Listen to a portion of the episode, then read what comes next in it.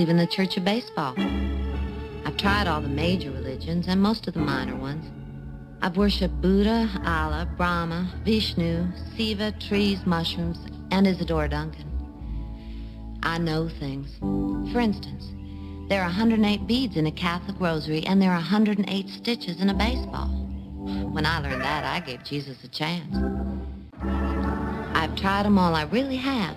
And the only church that truly feeds the soul day in, day out is the Church of Baseball. A couple months ago, when I was working on the NAIA preseason rankings, I was compiling a list of the top teams in each conference. And I distinctly remember looking at the Sooner Athletic Conference and thinking, okay, uh, Oklahoma City needs to be on the list. Science and Arts, too, obviously. And I'm thinking, is there anyone else that I need to do a deep dive on? Uh, maybe Texas Wesleyan or Wayland Baptist, maybe. So to double check, I, I go to the, the conference website and I look at last season's final standings, and the team which had finished third wasn't any of those. It was Sagu, S A G U. Uh, and I'm thinking, like, really? That's a Bible school. SAGU is Southern Assemblies of God University. And that's not a team that typically finishes in the top spots of the standings. They're traditionally a team that doesn't even finish in the top half of the standings. And I'm thinking to myself, do, do I really need to research these guys?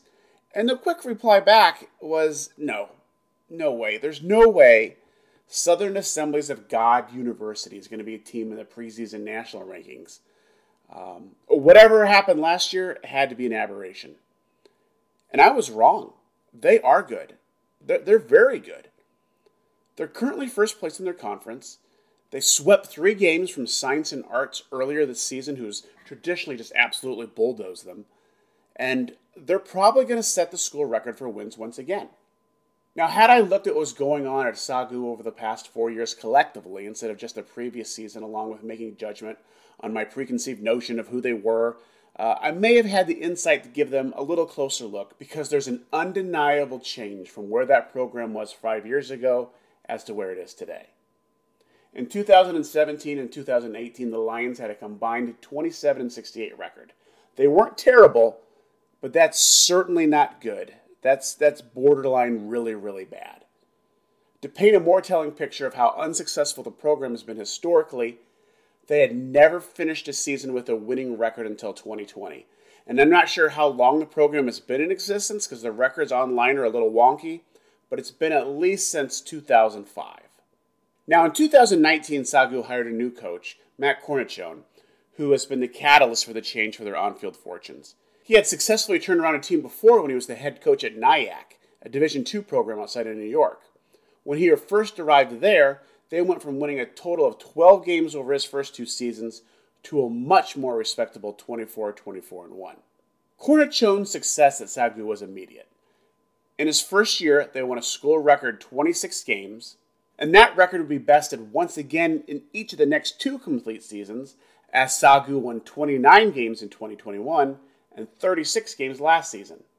Last year, they also had their first winning record in Sooner Athletic Conference play in advance of the National Christian Collegiate Athletic Association World Series for the first time in program history. Now, all that alone made me interested in talking with Coach Cornacchione as a guest. But there's another aspect of what he has accomplished with his team that makes it even more compelling. Sagu is not a typical college. It's a private Christian university, which is the reason for that clip from Bull Durham at the beginning of this. Baseball and religion are intertwined at Sagu. Now, it's not only a Christian university, but one in Texas, deeply entrenched in the Bible Belt. It's an extremely conservative school with a Bible centered curriculum. It's definitely not for a lot of people. They don't allow profanity, drinking alcohol, or even being around it. Rated R movies are prohibited, so you couldn't even watch Bull Durham on campus. And single students can't be in the residences of others who are of the opposite sex. Even dancing is regulated. To me, it sounds kind of like the town where the, the, the movie Footloose took place. Basically, doing a lot of things which I looked forward to the most in college are strictly prohibited there. As a result, that really, really, really narrows down your pool of potential players, even if you're located in the heart of evangelical country. That makes what Coach Cornacchione has accomplished even more fascinating. He's taken down some pretty big targets with limited ammunition. Now, quick side note this is just a silly baseball podcast. The school has some very conservative beliefs which I would not be comfortable with. This podcast is not the place to discuss the school's beliefs on religion or political issues, and I certainly shouldn't be the moderator of any such discussion. We touched on these topics a little bit during our conversation because it is an unavoidable topic when considering recruiting and the types of players they have on campus, but we pretty much stuck to baseball.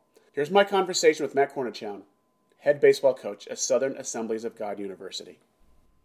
To say that I am shocked, and I don't mean this as an insult, I am, I am shocked that you guys are doing as well as you are this year would be an understatement. I knew that you had had a strong finish last season, but I truly thought it was an aberration. Sure. I sure. did not con- think that you would continue your success into the new year.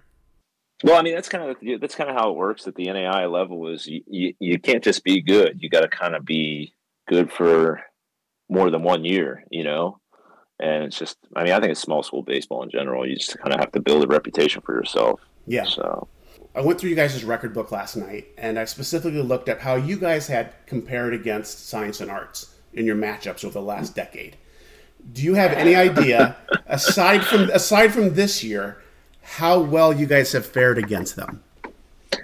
I only know of one time that they've defeated science and arts before I got here, and I know that you know I talked to Coach Ross right after. I was like, "Well, it's it's taken us five years to actually defeat you guys one time," you know. So we played some close games with them in, in 2021 in 2022 uh, we played with them for like half a game in 2019 sure. my yeah. first year but uh, they would you know their lineup was just so deep that they would just you know third time through that's what we always said is they would just i don't want to say slaughter us but that's what would happen third time through the order.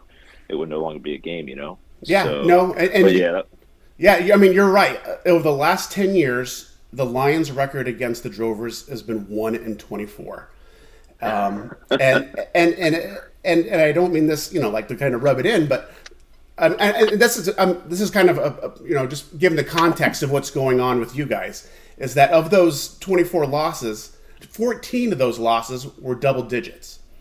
Yeah, I believe it. So I believe it. So I, I, bring that up, like as I said, in context, and just to kind of put the events of what early of what happened in earlier March of this year. You guys swept them and earned three wins against them, and which is completely unprecedented for your program. So this is kind of right. an open-ended question, but what is going on down there?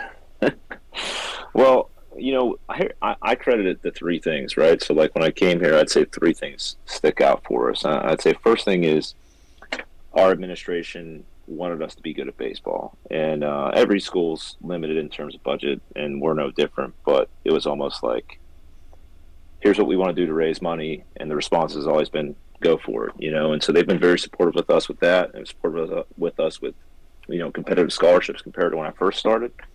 And I'd say, uh, secondly, it comes down to coaching staff and continuity. So I've basically had the same coaching staff my last four years. You know, I have uh, Chris. I'll just briefly talk about these guys, just two of them, but I have four of them that have been with me for a while. But Chris Semprin played at uh, Dallas Baptist, played at UTSA, played some professional baseball. He does our infield and he does our uh, our hitters. He's tremendous. He, he's not only knowledgeable, but he holds guys to a standard.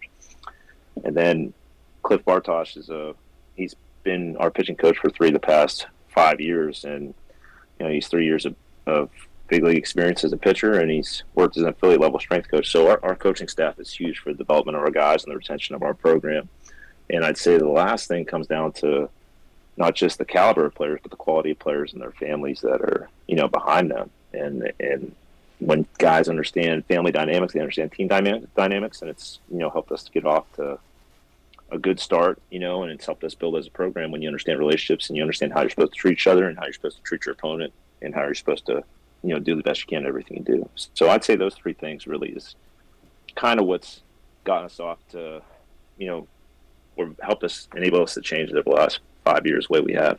Sure. Now, the the last thing you mentioned is, is something I wanted to actually kind of get into.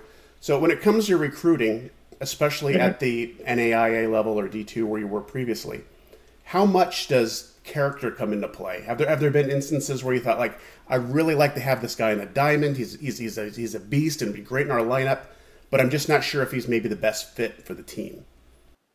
Yeah, you know, so our school's so specific. Uh, being being a Assemblies of God school, we're very specific about what we are, you know, and we're very black and white. And so, usually going through the application process and conversations about what we are, you know, I, I hate to say it this way, but I would rather be straight up with somebody right away and say, okay, this person is not a fit for us, than have them come here and leave after two weeks or leave after the semester because now we're in a really bad spot.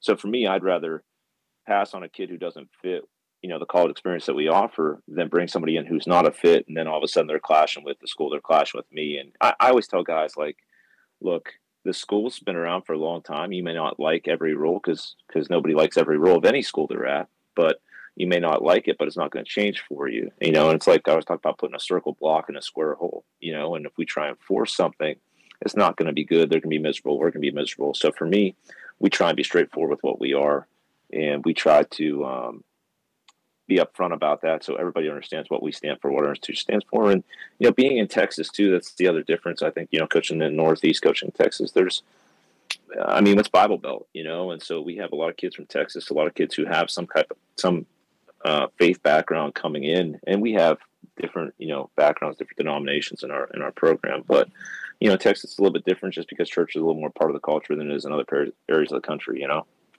Yeah, and that was another thing. Again, this is this is kind of folding in great to kind of the questions I wanted to ask you about. I mean, your school. I mean, SAGU, the G obviously stands for God. Um, you know, and that is a big part of your campus and your culture, and especially where you are geography wise. And I know that the school itself, as you'd mentioned, has some kind of black and white rules about things. Um, it's been noted as being more conservative than others. So I was a question I was going to ask: Are there other people of other faiths on your school? How does that work out? I always tell guys going through like the process. This is what we are, and if you would like a different style of college experience, um, I used to because I've been I've been in yeah. Christian college baseball at the NAI or D two level for. I said this to, to my wife today. I was like, it's been over half my life when you count my time as a player and you count my time as a, as a, as a coach. It's over half my life. So you know, it's um, anybody who doesn't, you know, fit what we're looking to do. I don't fault them. We don't judge them. It's just that, but this is what we are, you know, and so uh, it is, it is, it is black and white. Um, you do have to, you know, be a professing Christian in order to be accepted into our institution. Um, you know, like I said, but it, for me, it just comes down to being straight up with people about what our school is, about what our program is, and you know, those those hard conversations, man. I'd rather have them out the gate. And uh, it's, I used to say this is just like a no is as good as a yes because for us from a recruiting perspective, the moment when somebody sure. says no, it's like, hey, good luck to you because you just never know where things end up with them, with you in the future, and um, and then it, it frees you up to move on to the next guy, you know, and and, and continue the search. And you know, I always tell people too, like we're going to recruit until the first day of the second semester, and we will continue to try and bring as many talented players as possible that fit what we're looking to do, um, that fit our institution until it's until you know the second semester starts. It's kind of the beauty of the NAI, which is you have that flexibility to um, try and get guys, whether from the portal or whether from transfers or whether they're guys who are trying to get eligible in the first semester. You know, we have we have some flexibility, and you know, for me, from a recruiting standpoint, I'd say everything that I did prior to coming to Texas you know, I, when I was in New York, I used to recruit Texas. I used to recruit Florida. I used to recruit California, Arizona. And I come to Texas, and yeah. while we have a couple California transplants, we recruit Texas. You know, and and from a uh, from from a faith standpoint, you know, down here, uh, just because of where we're at, like I said, it doesn't really. Um, I don't want to say it doesn't factor in, but it ha- it's been it's not really been an obstacle. It's been more of uh, it's been more of I'd say it narrows our recruit, recruiting a lot quicker and it makes the conversations and being able to take the next steps with recruits a lot quicker. And and we we when kids come here on a visit during the school year, we have them go to chapel. Uh, we have them experience what the institution is. We aren't you know trying to be anything other than straight up about what we are, and and that helps them too because this is what they're signing up for. You know, and our chapel is very much a non-denominational kind of experience. Um, but I, I, think it adds value. I, I, think, like I said, it uh, speaking truth in people's lives adds value. But it comes down to, like I said, what you're um, beliefs are coming in, what your background is coming in, okay. and yeah, that makes sense. And being straight up about what so, we are makes the process a lot faster, a lot quicker. Now, um, now I understand your decision to become the head coach at Sagu wasn't so much of a choice uh, as it was a necessity. Can you can you tell me a, a, little bit about the circumstances that pushed you from your previous post down to Texas? Yeah, right, right. So you know, we I spent nine years at Nyack and uh, Nyack College, which was D two and uh, Central Atlantic Collegiate Conference, and worked for uh, he's Dr. Keith Davey right now, and and it was tremendous for me. They gave me an opportunity. Uh, I was in the conference. Um, I moved there for grad school and I was in the conference already. Sports information director got the job as head coach, and sports information director was there for nine years. And heading into my tenth year, I was like, man, this is the best team I've coached, you know. And I have all this talent all these positions, and you know, the school was going to transition from upstate New York, about thirty minutes north of New York City, into you know the Battery Park campus in Manhattan, which I still think to this day is a very unique experience, and and and it's a great. Um, uh, there's great people at that institution. Um, it's Alliance University now. They changed the name as well from Nyack College to Alliance University. But you know they're relocating into Manhattan, and for me, my wife was actually working in the city, uh, but I was commuting up to New York, and we had uh, a one-year-old, and uh, we our our youngest is on the way.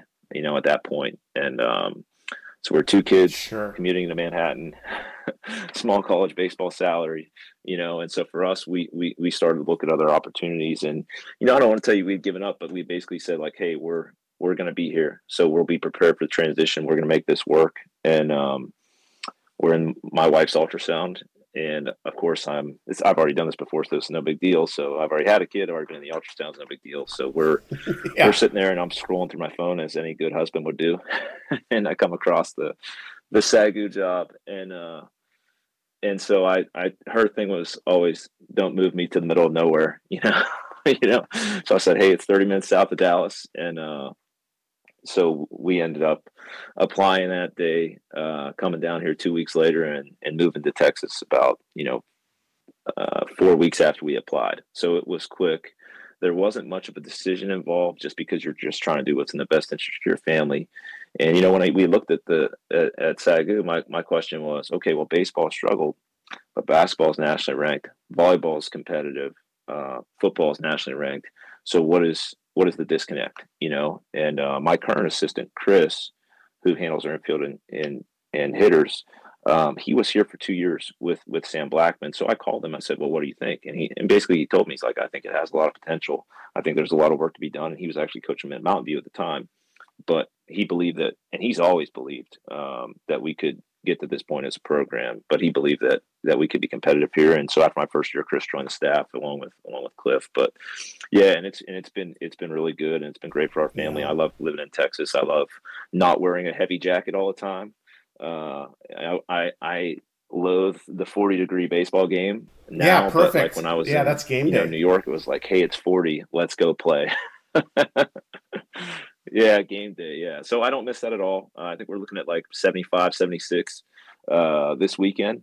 Um, you know, Texas has some other challenges, some other things that are different with the wind comparatively to the Northeast. I mean, every day I can tell you what the wind report is when we play.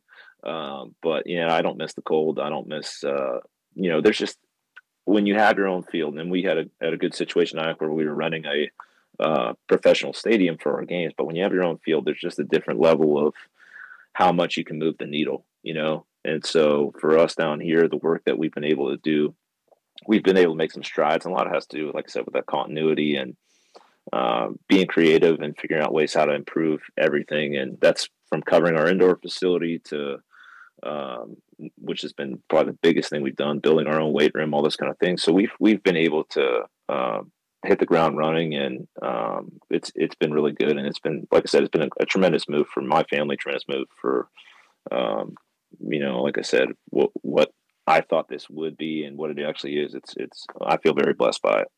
Now you you spoke on some of the things um, a minute ago about what I was going to ask next, as to now now the, the baseball program it wasn't it wasn't terrible you got they weren't the bad news bears, you know, stumbling around, but obviously they needed some improvement. You've mentioned a couple things already that you did uh, kind of to, to, implement kind of the change and get things going. Um, can you talk about some other stuff that you kind of come in and said, all right, this is what we need to do in order to be successful? What are some of those initial changes that you that you made when sure. you arrived? Well, well, so it's I don't want to tell you it's uh I don't want to tell you it's aggressiveness, but that's part of it too. You know, um, it's it was mindset. It's a, a lot of mindset. Um, you know, when I first got hired, I, I said, well, we're not going to try and play the same game as everybody else. We're going to try and play our brand of baseball. You know, I, I picked up a lot of things, um, and, and and not just from you know my current coaching staff that that have helped us, but from previous grad assistants as well. Um, when I was in New York, I, I, picked up stuff, a lot of stuff from uh, the, the, the coach who coached my coach in college, Coach Hudak, uh, who was head coach at Winthrop for a long time. We, you know, we're able to take a lot of his. Um, we do a ton of situational inter squad. Uh, I, am a big believer in practicing playing versus practicing practicing. I'd say that I'd separate my career into two components: years one through uh, years one through seven, where we practice practicing, you know, and then years eight through now, which is in the fall, we practice playing. Um, we do a ton of one pitch inter squad. We do a ton of uh, you know defensive situations. It just repeats, and you know we teach guys how to play and how to use terminology and how to communicate and where everybody should be. Uh, I'd say that's a huge component of it. So so doing that, and the other the other part of it, you know, was the competitive part, which is everything from this is the way we do things, and this is how we compete. And you know, if we're gonna if we're gonna fail, we're gonna fail aggressively. You know, um, I was I still talk about this our guys now, which is like if you're trying not to make a mistake, you're yeah. gonna make a mistake. So like if we're gonna fail, like let's fail with our foot on the gas pedal, you know. And uh, I think that had a lot to do with it too. And the other thing too, like I said, like when you the game's very simple. You can make a mistake every inning and you're fine if you respond to that mistake. If you can get a double play after a walk, uh, or if you can get a base hit after a strikeout, like the game's very simple if you play it together, right? And so trying to teach guys to play team baseball, um, trying to teach people to to be good at parts of the game, everything from holding runners to picks to, to bunting for hits. Like there's certain parts of the game where, hey, this is the skill set you're dealt in terms of this is your talent level. And now it's okay. How do I use that? And how do I come up with some kind of offensive um, game plan with our current skill set? Because like I said, I could be like, hey, we want we want to steal bases or or we want to hit home runs, but if that doesn't fit our skill set, you know, then we're not going to have much success. So trying to identify what your team does and what our team does well every year, and trying to play to those strengths, and and, and individually, what are those players trying to do, um, and what should they be trying to do? Yeah, I, I, think that has a lot to do with uh, a lot to do with that, if that makes sense. Your success at Sagu isn't this isn't the first time you've kind of rewrited a, a ship it, it, was what you did in Nyack basically the kind of same thing that you did there, or was there any sort of differences in what you needed to do to restore well, the programs? I had, I had to lose a lot more there to learn. okay, sure, no, sense. yeah, absolutely, like, yeah. So I, as I, I, maybe this was just me, but you know, I, I get the job as head coach, and I think that hey, like I know everything that I'm going to be awesome right away. Yeah. you know, and I and I really felt like there was nothing more the game could teach me. And oh my gosh, sure, humble. sure.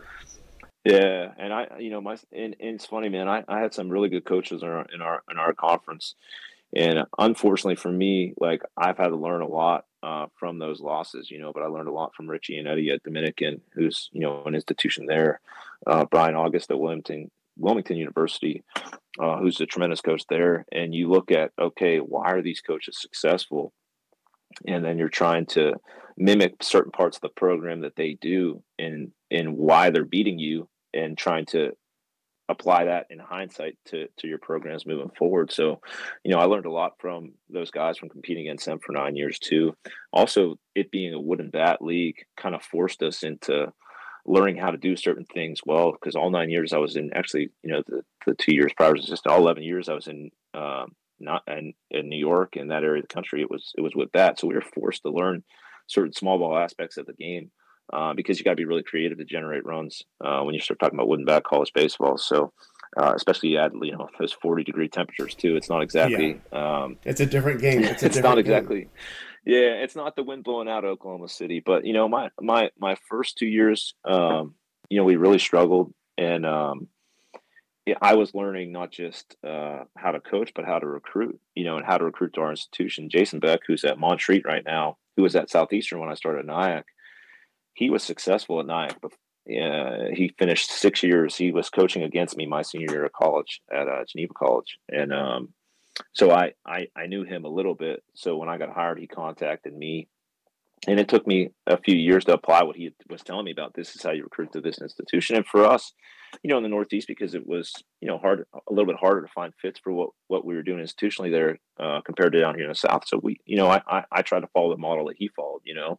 Uh, so the recruitment part of it was um, a huge component of it. And then like i said it's just it was learning um, retroactively I don't want to say how not to win games, but learning why you're getting yeah. beat, you know? Yeah. And uh and so we were able to get good athletes my third year and we just kind of let them run free. You know, I think we finished second or third nationally in, in stolen bases with like 180 with John Kennedy, who was a tremendous uh, baseball player in our conference for four years uh, up there. And um, a couple other kids who could run too. And, you know, we, I don't slight anybody from that program, but, uh, you know, that we had, I think we started like seven or eight six or seven freshmen, and everybody else was was was relatively young as well. And man, you know, we kind of let a couple people off off guard by that, but we were able to steal some bags. We were able to to bump for hits. We were able to, and we got two. We had two good pitchers from the year before uh, that just won, lost a lot of close games. But you know, there's some there's some similarities.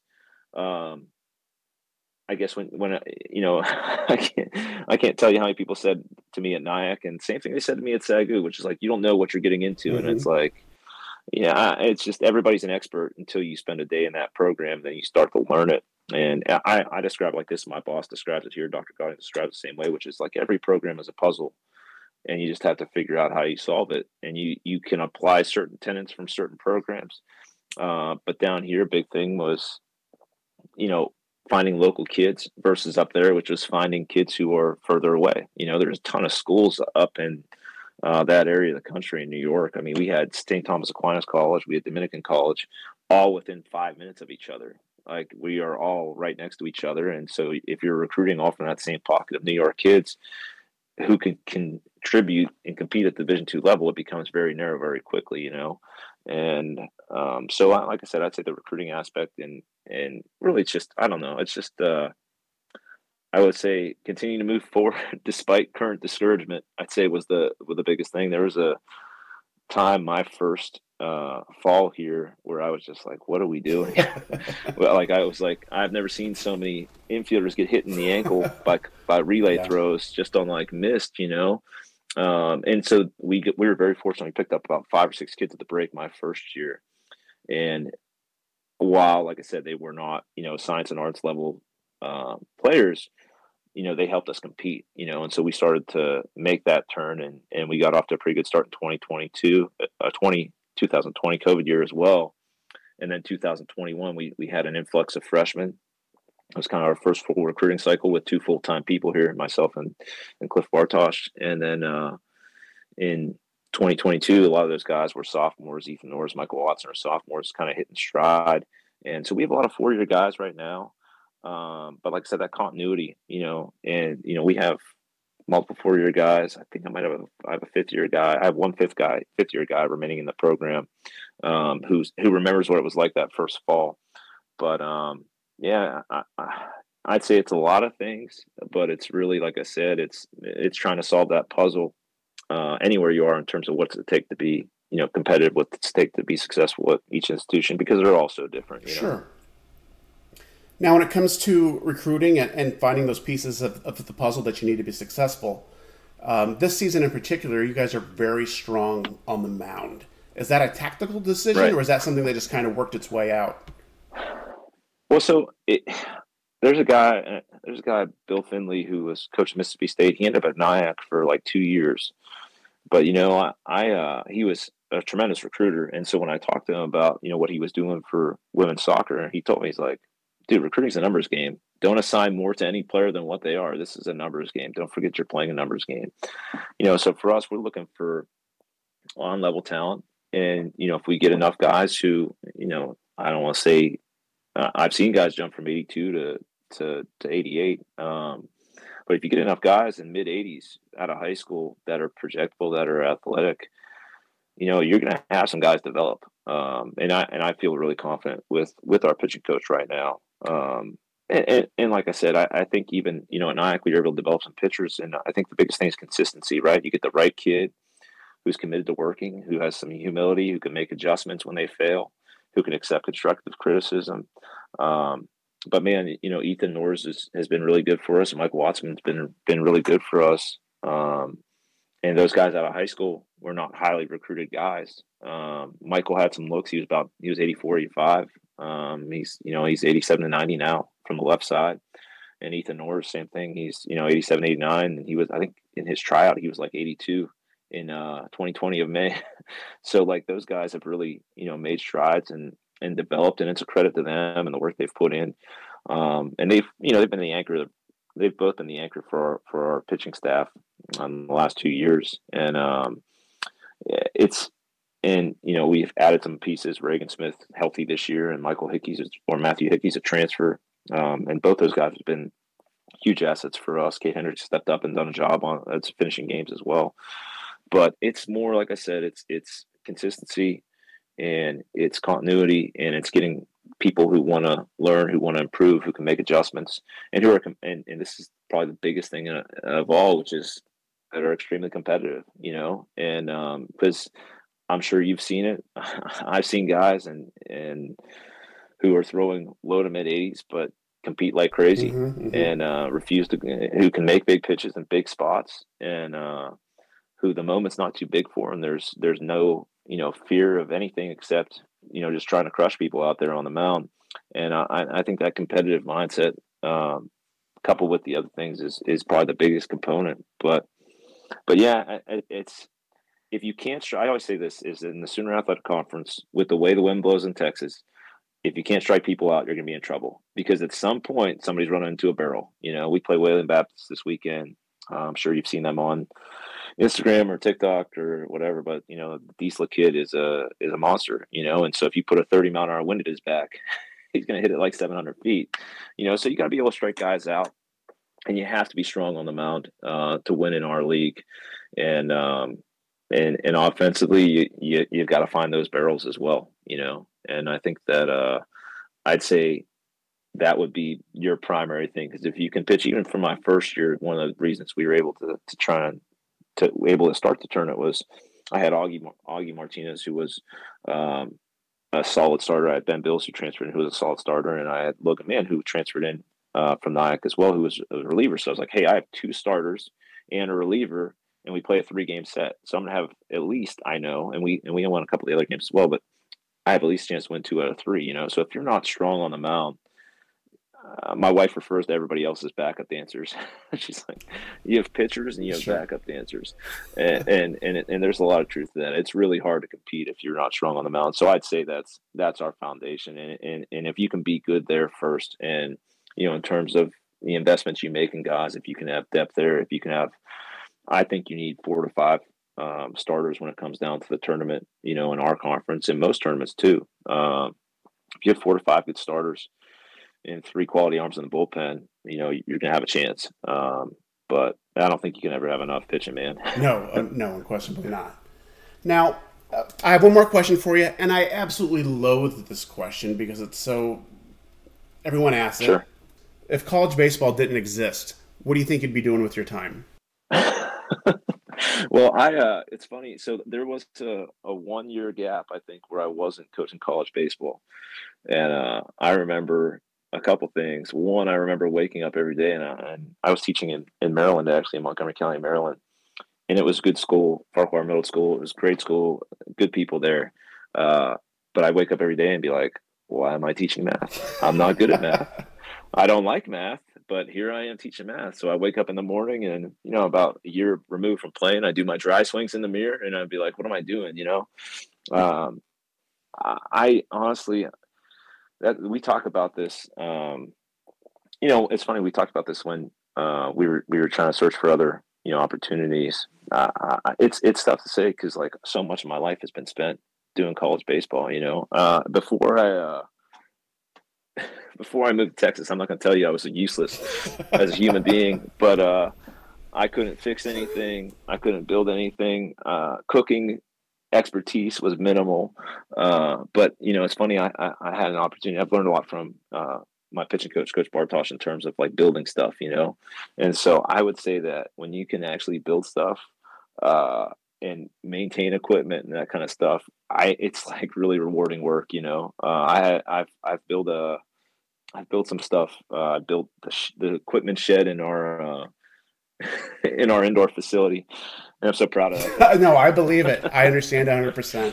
but uh, it's just, I guess my thing is like, like, you know, you work with your hands and there's just something satisfying about you build something and you look at it and you're able to know it, you made it better. And uh, I, I'd say, I don't, I'm not telling you I go back to carpentry school, but uh, I would definitely think about it because it's, it's, it's a definitely different kind of rewarding, you know, when you work with your hands. Um, I, I like cutting the grass. I'm, I'm pretty good at that. So, you know, as college baseball coach, that's your skill set.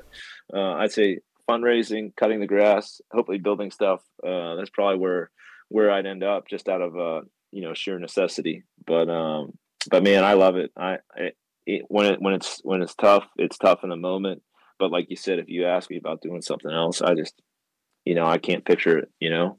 All right. Well, that's all I have for you. Thank you so much for, for taking some time. Hey, Nick, I, I, I appreciate it. Yeah, I appreciate it a lot. I, I um, I, there's so much good baseball in, in, our country, and the NAIA is uh, it's it's such it's such a unique experience too, and it, and it and it and it deserves the coverage that it, that it's getting. All right, that's it for this edition of the podcast. As always, thank you a ton for listening. Please come back and listen to further episodes. And if you haven't had a chance, go back and check out some of the old ones from 2020. If you have any ideas or suggestions for future podcasts, please let me know. Till next time, bye.